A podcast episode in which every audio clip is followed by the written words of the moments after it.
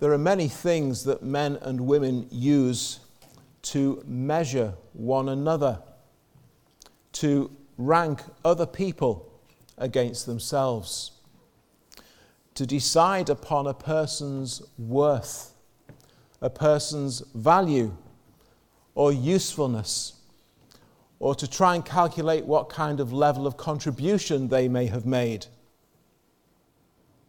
what kind of achievement might have been theirs when placed alongside others. And the world uses all kinds of different measures when thinking about these kinds of things. What kind of material wealth have you managed to accumulate? What kind of reputation or following have they established for themselves? What kind of achievements and accolades have they become noted for?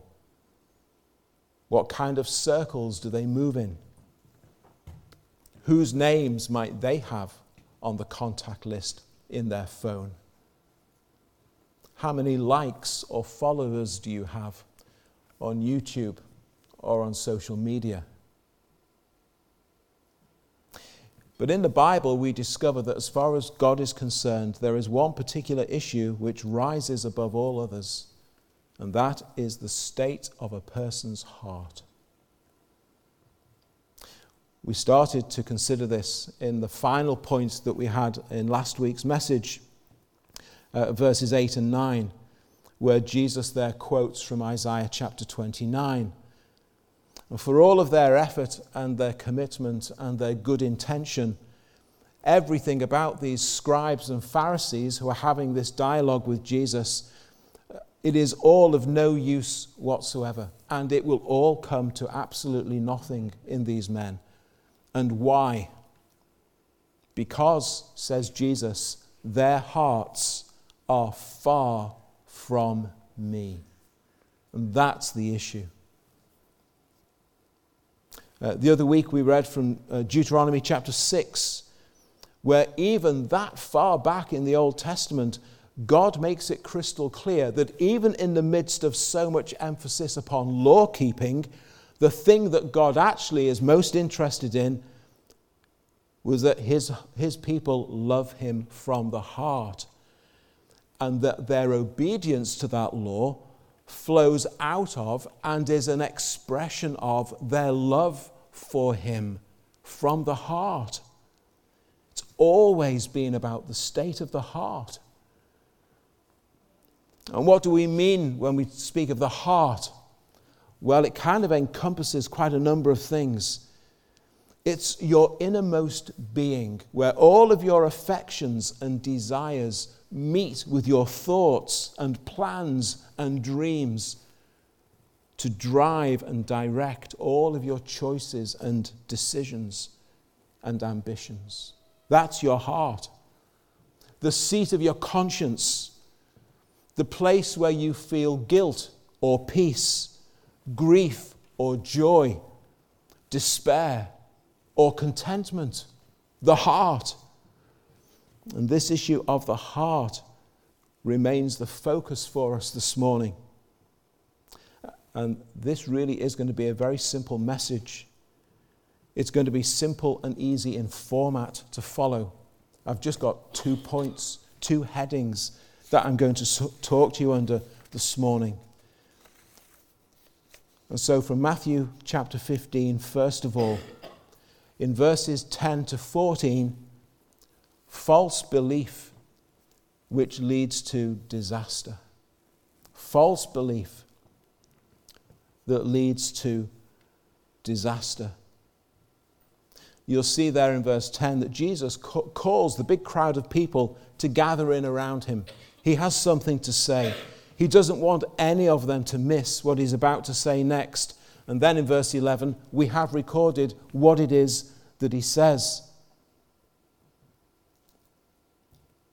You'll recall that his disciples have been criticized for eating without having first, first washed their hands in the prescribed manner that was expected by the tradition of the elders. That was back in verse 2.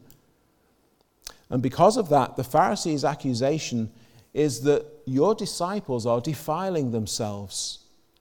Your disciples are committing a great transgression. This lack of washing is most sinful. And the problem is they are defiling themselves from the outside in. And Jesus refutes this position completely and goes even further to say, actually, you've got things totally the wrong way round. Not what goes into the mouth defiles someone, verse 11. What comes out is what defiles you. And then, at the request of the disciples, Jesus will actually provide his own explanation of that verse from verse 16. So we'll return to that saying a little later as Jesus actually gives his explanation of it. But as we continue through those opening verses, 10 to 14, uh, what happens next uh, is a classic example of people succeeding in making themselves look exceedingly, exceedingly foolish as the disciples ask Jesus a question in verse 12. Uh, Jesus, do you not know that what you've just said really offended the Pharisees? Well, whether or not Jesus actually intended to offend the Pharisees, uh, whether he said what he said in order to offend the Pharisees, is probably going further than the text permits us. But what you can be certain of is that he knew that it would offend them, but he spoke this truth anyway. There have been calls for repentance and faith in God's salvation, and those calls have been resounding throughout the whole region of Israel since John the Baptist began to preach. And all of those calls have fallen on the deaf ears of these spiritual leaders of Israel. And they continue to promote and pursue all of their error and falsehood. And so we'll see as Matthew's gospel continues, Jesus will confront these men more and more directly. And they will be working against him more and more fiercely. Now, if you can recall the parable of the wheat and the tares, which we covered a few weeks ago, that's back in chapter 13. What Jesus says next in verse 13 in this chapter makes complete sense. Where Jesus says, Every plant which my heavenly Father has not planted will be uprooted. Do you remember the parable of the wheat and the tares? In the same field, God has planted his wheat, Satan has planted his false wheat, the tares. Leave them be for now, says Jesus in verse 14. Exactly the same instruction that's given in the parable in chapter 13. The day of their being uprooted will come the day of them being separated from the wheat will come, but leave them be for now, says Jesus. And then he brings this startlingly simple, yet really arresting illustration. They are the blind, leading the blind. They have not eyes to see they have not minds to understand.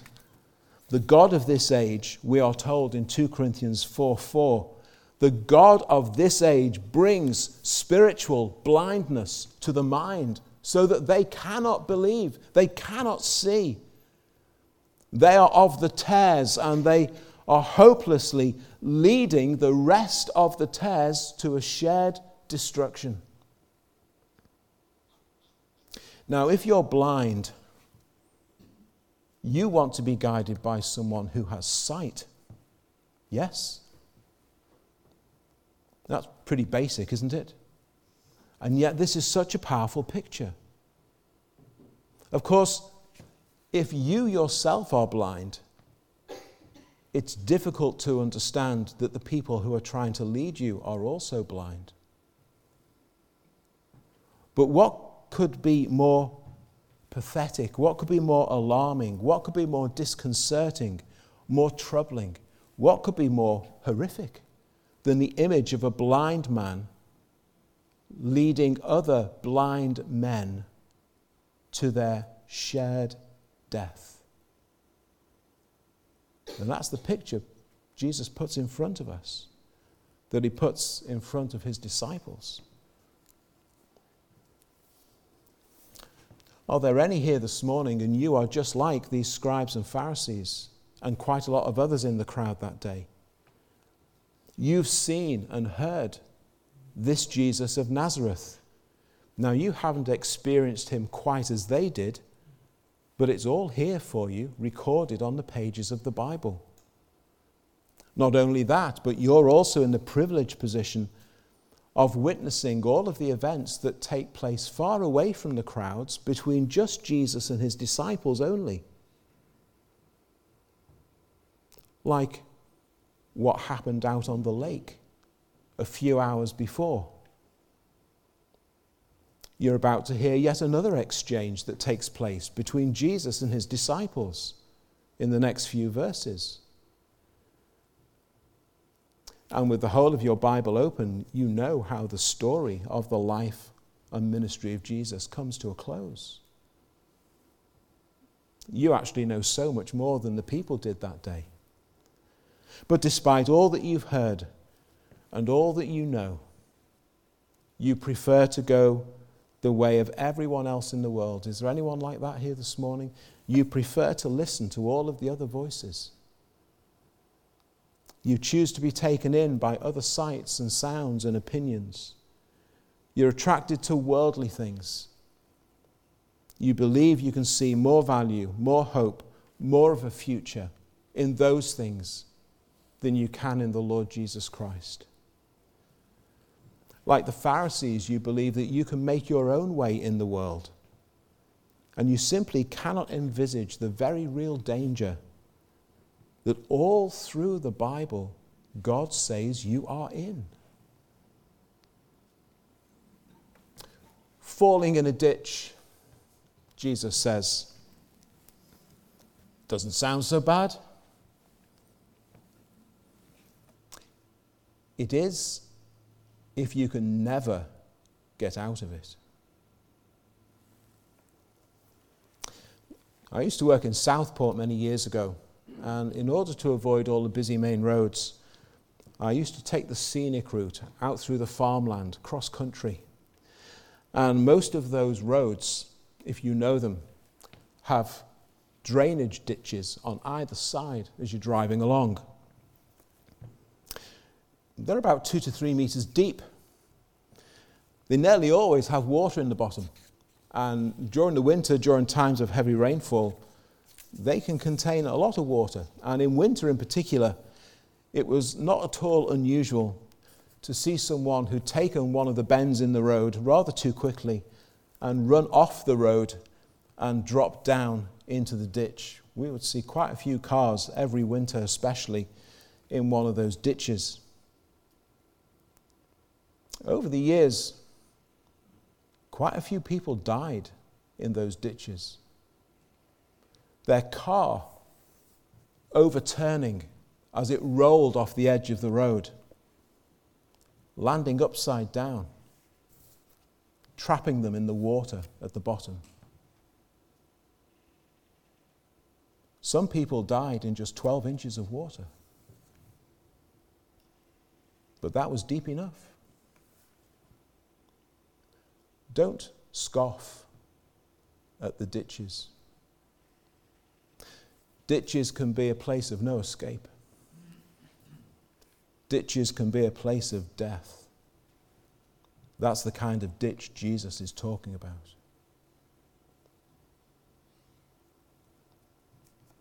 Maybe there are people in the world you may be so tempted to follow or emulate lifestyles which seem so attractive.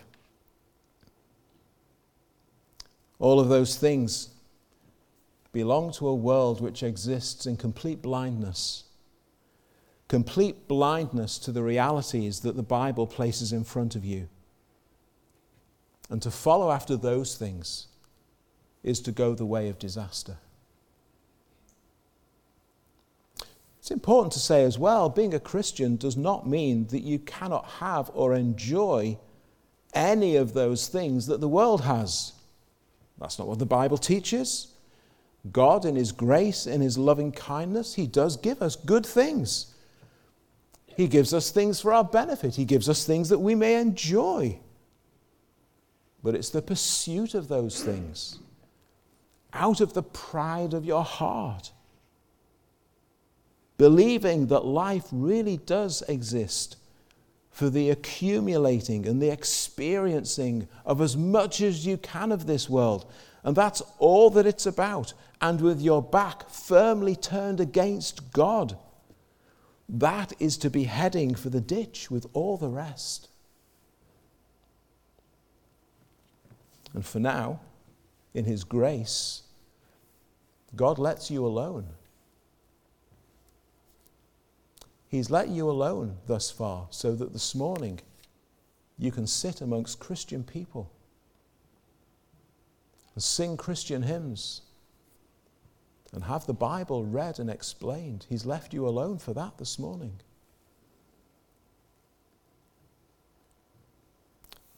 He's also left you to carry on walking the path that so far you've chosen for yourself. Perhaps when you look around and see just how many people are doing the same as you. How few it is who actually gather in a place like this on a Sunday morning. And you wonder can all those many be so wrong?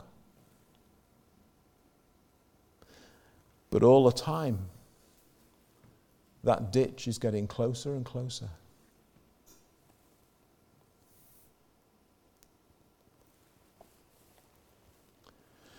And going back to verse 13,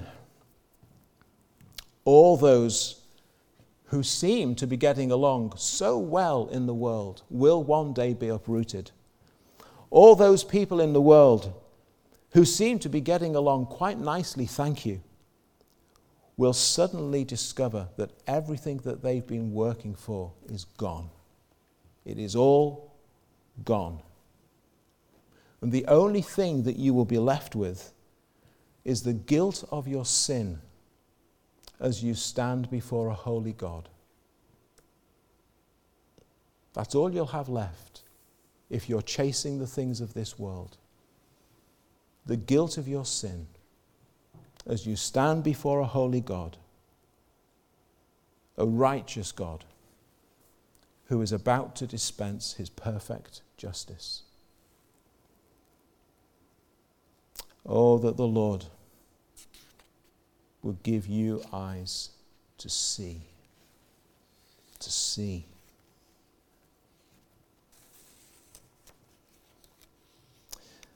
Matthew then turns our attention to the question that's been posed by Peter. And he's struggling to fully understand what it is that Jesus is trying to say. And I think we sometimes find ourselves a bit exasperated with Peter, but you know, having grown up knowing only the teaching and example of the scribes and Pharisees, who are regarded by the Jews in those days as exemplary role models of what it means to live a righteous life. Uh, I think we must not be too harsh on him at times, nor the other disciples, as they grapple with the need to reject and abandon so much of what for them has been presented as true religion. And they're having to abandon it all and completely change how they think. Lots of people today go through similar ordeals. For lots of people today, it can be quite a struggle. It can take quite some time. Maybe you've come from another religious background. Uh, maybe you've come from a background of Christianity that's embroiled uh, with all kinds of error and heresy. Uh, whatever worldview you may have held previously, it can take time sometimes for you to be able to abandon all of these falsehoods in order that you can take hold of the truth. In others, it happens in a moment, but not for all. But Jesus, what exactly did you mean? Not what goes into the mouth defiles a man or a woman, but what comes out of the mouth. That's what defiles them. Well, here's the second lesson the evil that resides within. The evil that resides within, from verse 15 to 20.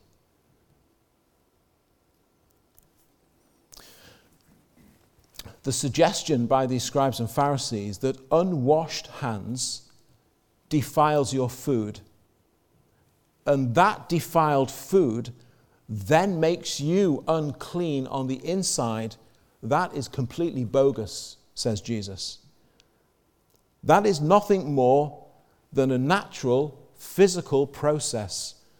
When food enters the body, does its work within you to give you all that you need, and makes its natural course through the body and out.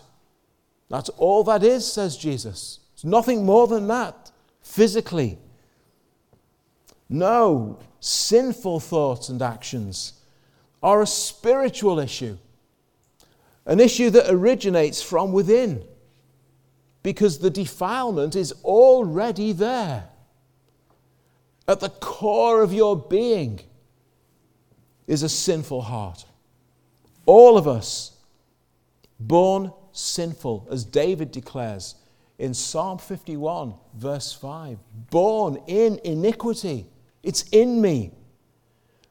And as the writer of the Proverbs declares, out of the heart spring all the issues of life. So out of this heart of sin and defilement, everything flows.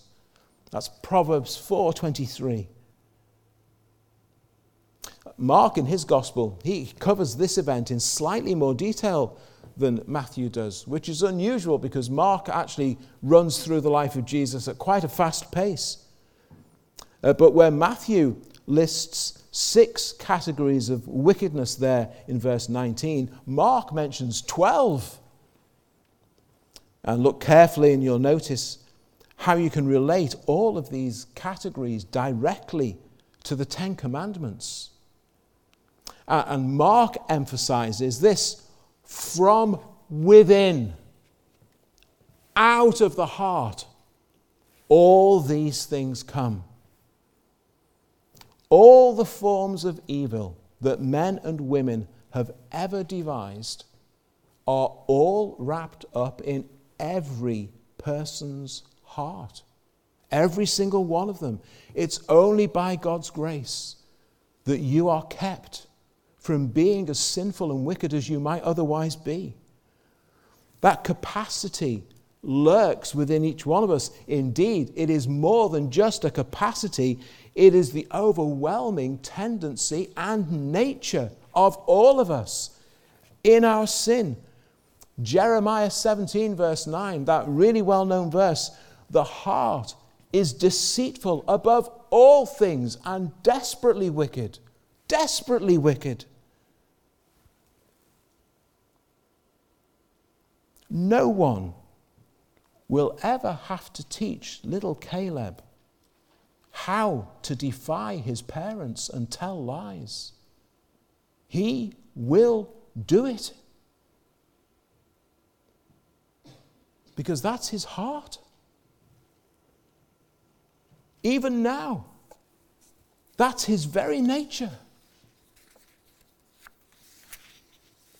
The phrase evil thoughts. There in verse 19, out of the heart proceed evil thoughts. The phrase evil thoughts, it doesn't quite do the original Greek word justice. The Greek word is dialogismos. That's the word from which we get our word dialogue you dialogue within yourself. You debate and you discuss within yourself. This internal deliberation goes on inside your heart. Your sins are deliberate, your sins are intentional, That's the issue. You are responsible and liable for every single one of them because this sinful dialogue goes on inside you. You are indeed without excuse, as Paul establishes in his opening chapters of Romans.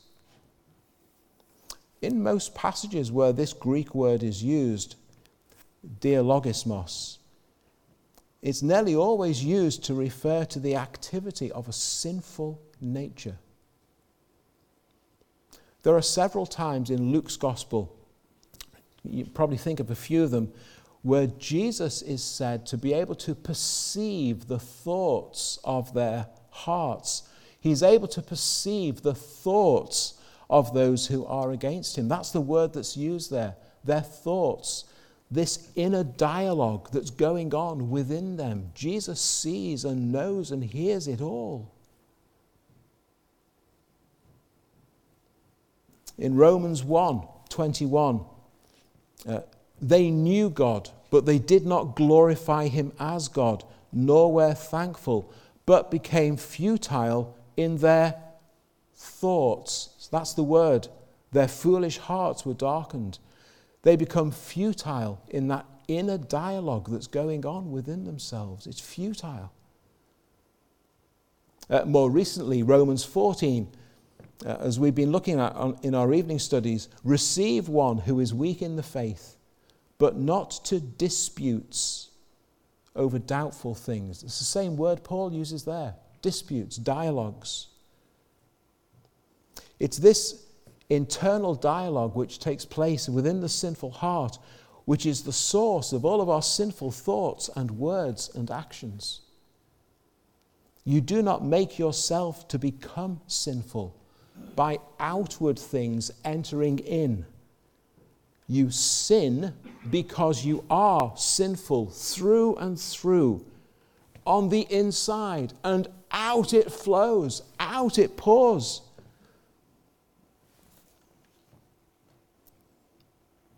This is a truth that none of us like. We don't like it because we realize and we understand that if this truth is true, which it is, all of us are responsible and accountable for our sins. You cannot point the blame anywhere else.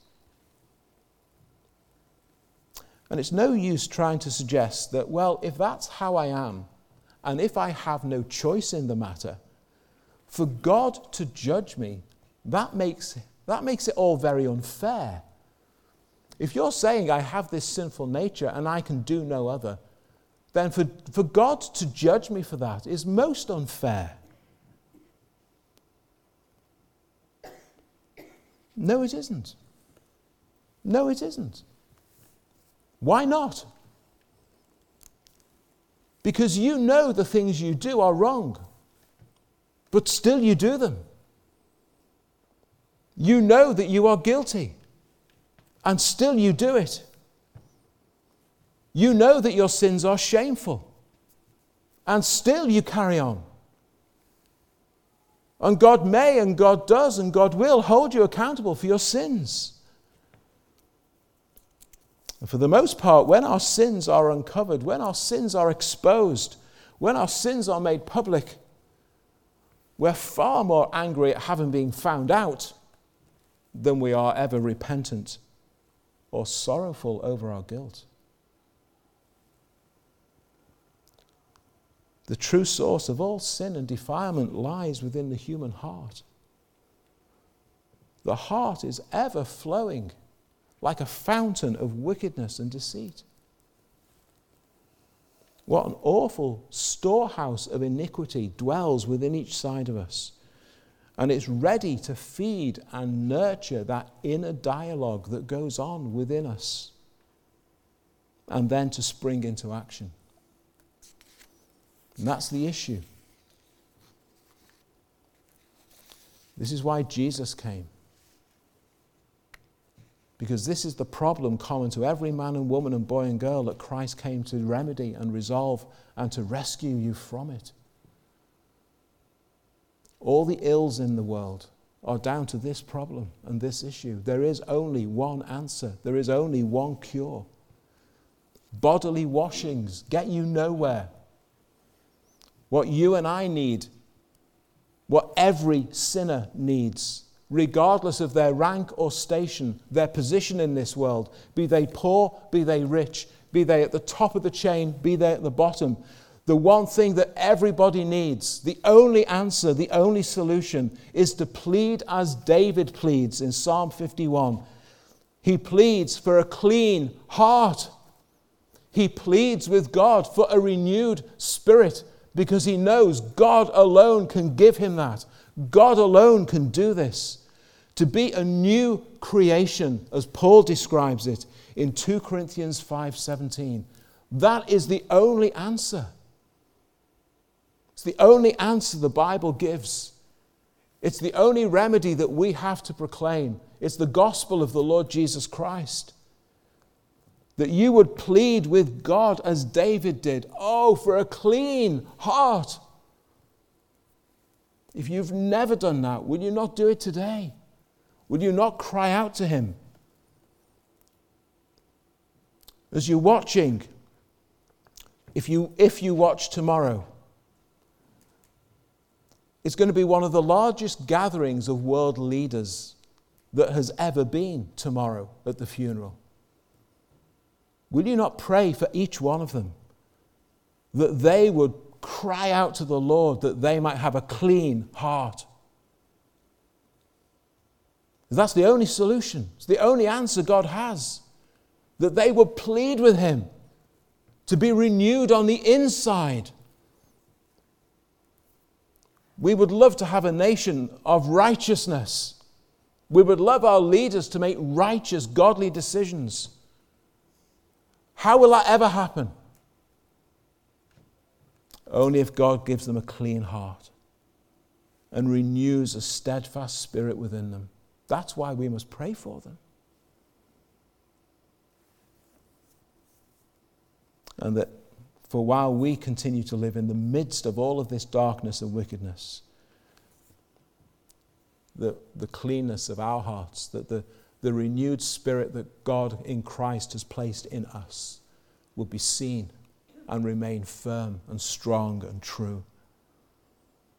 But you need to confess your sin before God, plead His forgiveness, ask that He might grant you newness of heart and life. Will you take, to your, take yourself to the foot of the cross? The place where Christ took the sinner's guilt and shame, that you may go free and find pardon for your sins. I find myself turning to J.C. Ryle once more for my short conclusion, simply because I cannot better his insightful observations as we draw things to a conclusion this morning. He said this Let it be a settled resolution with you that in all your religion, the state of your heart will be the main thing. In all your religion the state of your heart will be the main thing. Do not be content to go to church and observe the forms of religion. Look far deeper than this and desire to have a heart right in the sight of God. The right heart is a heart sprinkled with the blood of Christ and renewed by the Holy Spirit and purified by faith. Never rest until you find within the witness of God's Spirit that God has created in you a clean heart and made all things new. Let it be a settled resolution with you to keep your heart with all diligence. That's Proverbs 4 again to do it all the days of your life. even after renewal, your heart can be weak. Even after putting on the new man, there can still be deceitfulness. And how many ministers of the gospel have had their ministries collapse in disgrace simply because they did not guard their heart? Never forget, says Ryle, your chief danger is from within. And if you don't think that's true, you're already in far more danger than you realize. The world and the devil combined cannot do you so much harm as your own heart will if you do not watch and pray.